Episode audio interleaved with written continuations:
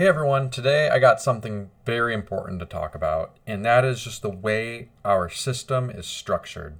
Because I personally think things are going really bad if we keep going down this FICO, this credit route.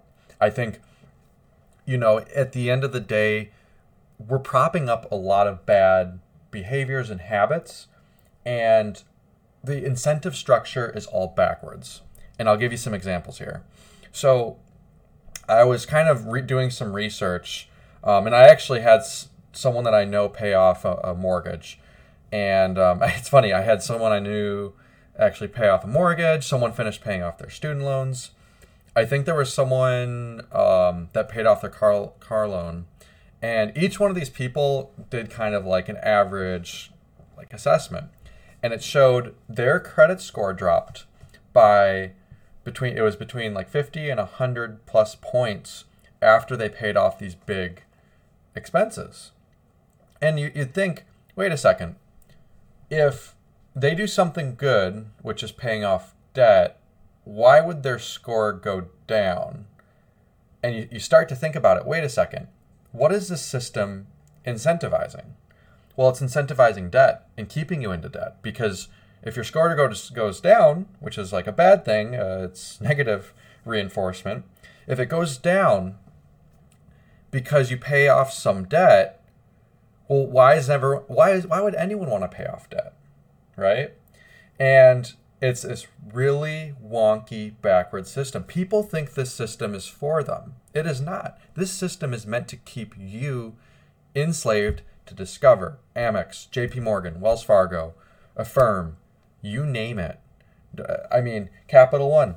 All these guys, they don't want you to pay off your debt. In fact, they will report it. It gets reported as a never, negative thing through Equifax, Experian, TransUnion, all these guys.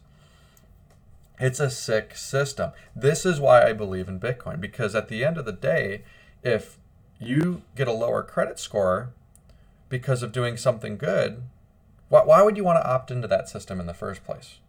You, you don't. You don't want to opt into it. Well, I need to play by the rules. I need to do this and that so I can live the American dream. Well, how about we stand up for what's right and we speak up to officials? We write to our politicians. We go in the streets and talk about how bad this is because at the end of the day, people are getting screwed here by these companies. And they have big money, so they can lobby the politicians but at the end of the day, why would you want to be a part of that? And so this is one of the reasons why I'm so into Bitcoin right here because Bitcoin you don't need to take out credit. You you literally own the bearer asset. You own the underlying asset.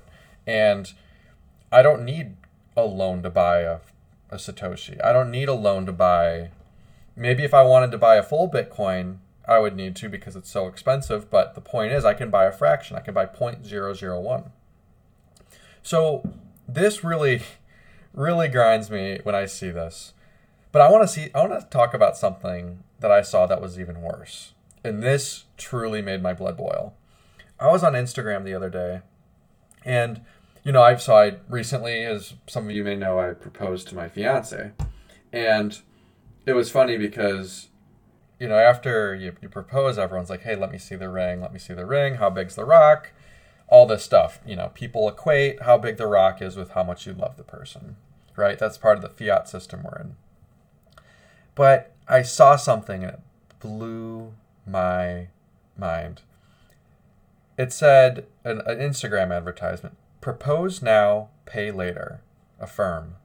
And Affirm is one of those buy now, pay later companies when I saw this, I lost it. I was like, wait a second. So people are buying five, ten, fifteen thousand dollar rings with Affirm to propose to someone. And by the way, diamonds are a shitcoin essentially, but they're proposing on credit. This this you don't own the ring, and so you're making payments on this installment payments. Yes, is it better than going to a payday lender? Of course. Is it better than throwing it on the credit card? Okay, maybe. But the, that that's besides the point. We're trying to financialize everything in this society. We're financializing every, you know, bag from Gucci, we're financializing every iPad that we buy, every computer.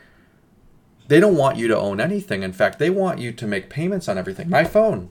I had the hardest time paying cash for my phone because it's been normalized, hey, you make payments over time on the on the phone and then you trade it in and then you make payments on the next one. You're on this never ending hardware as a service plan. And so I think we all need to take a step back and say, wait a second, why this system isn't built for me? Yes, does it feel good to take out that Affirm installment loan? Of course. That's how it's designed. It's like, of course, does it feel good to eat the candy bar? Yes, it does. It feels great. Does it feel good to eat McDonald's? I'm sure it does. But what happens when you have diabetes or you die early of a heart condition because you were eating that way?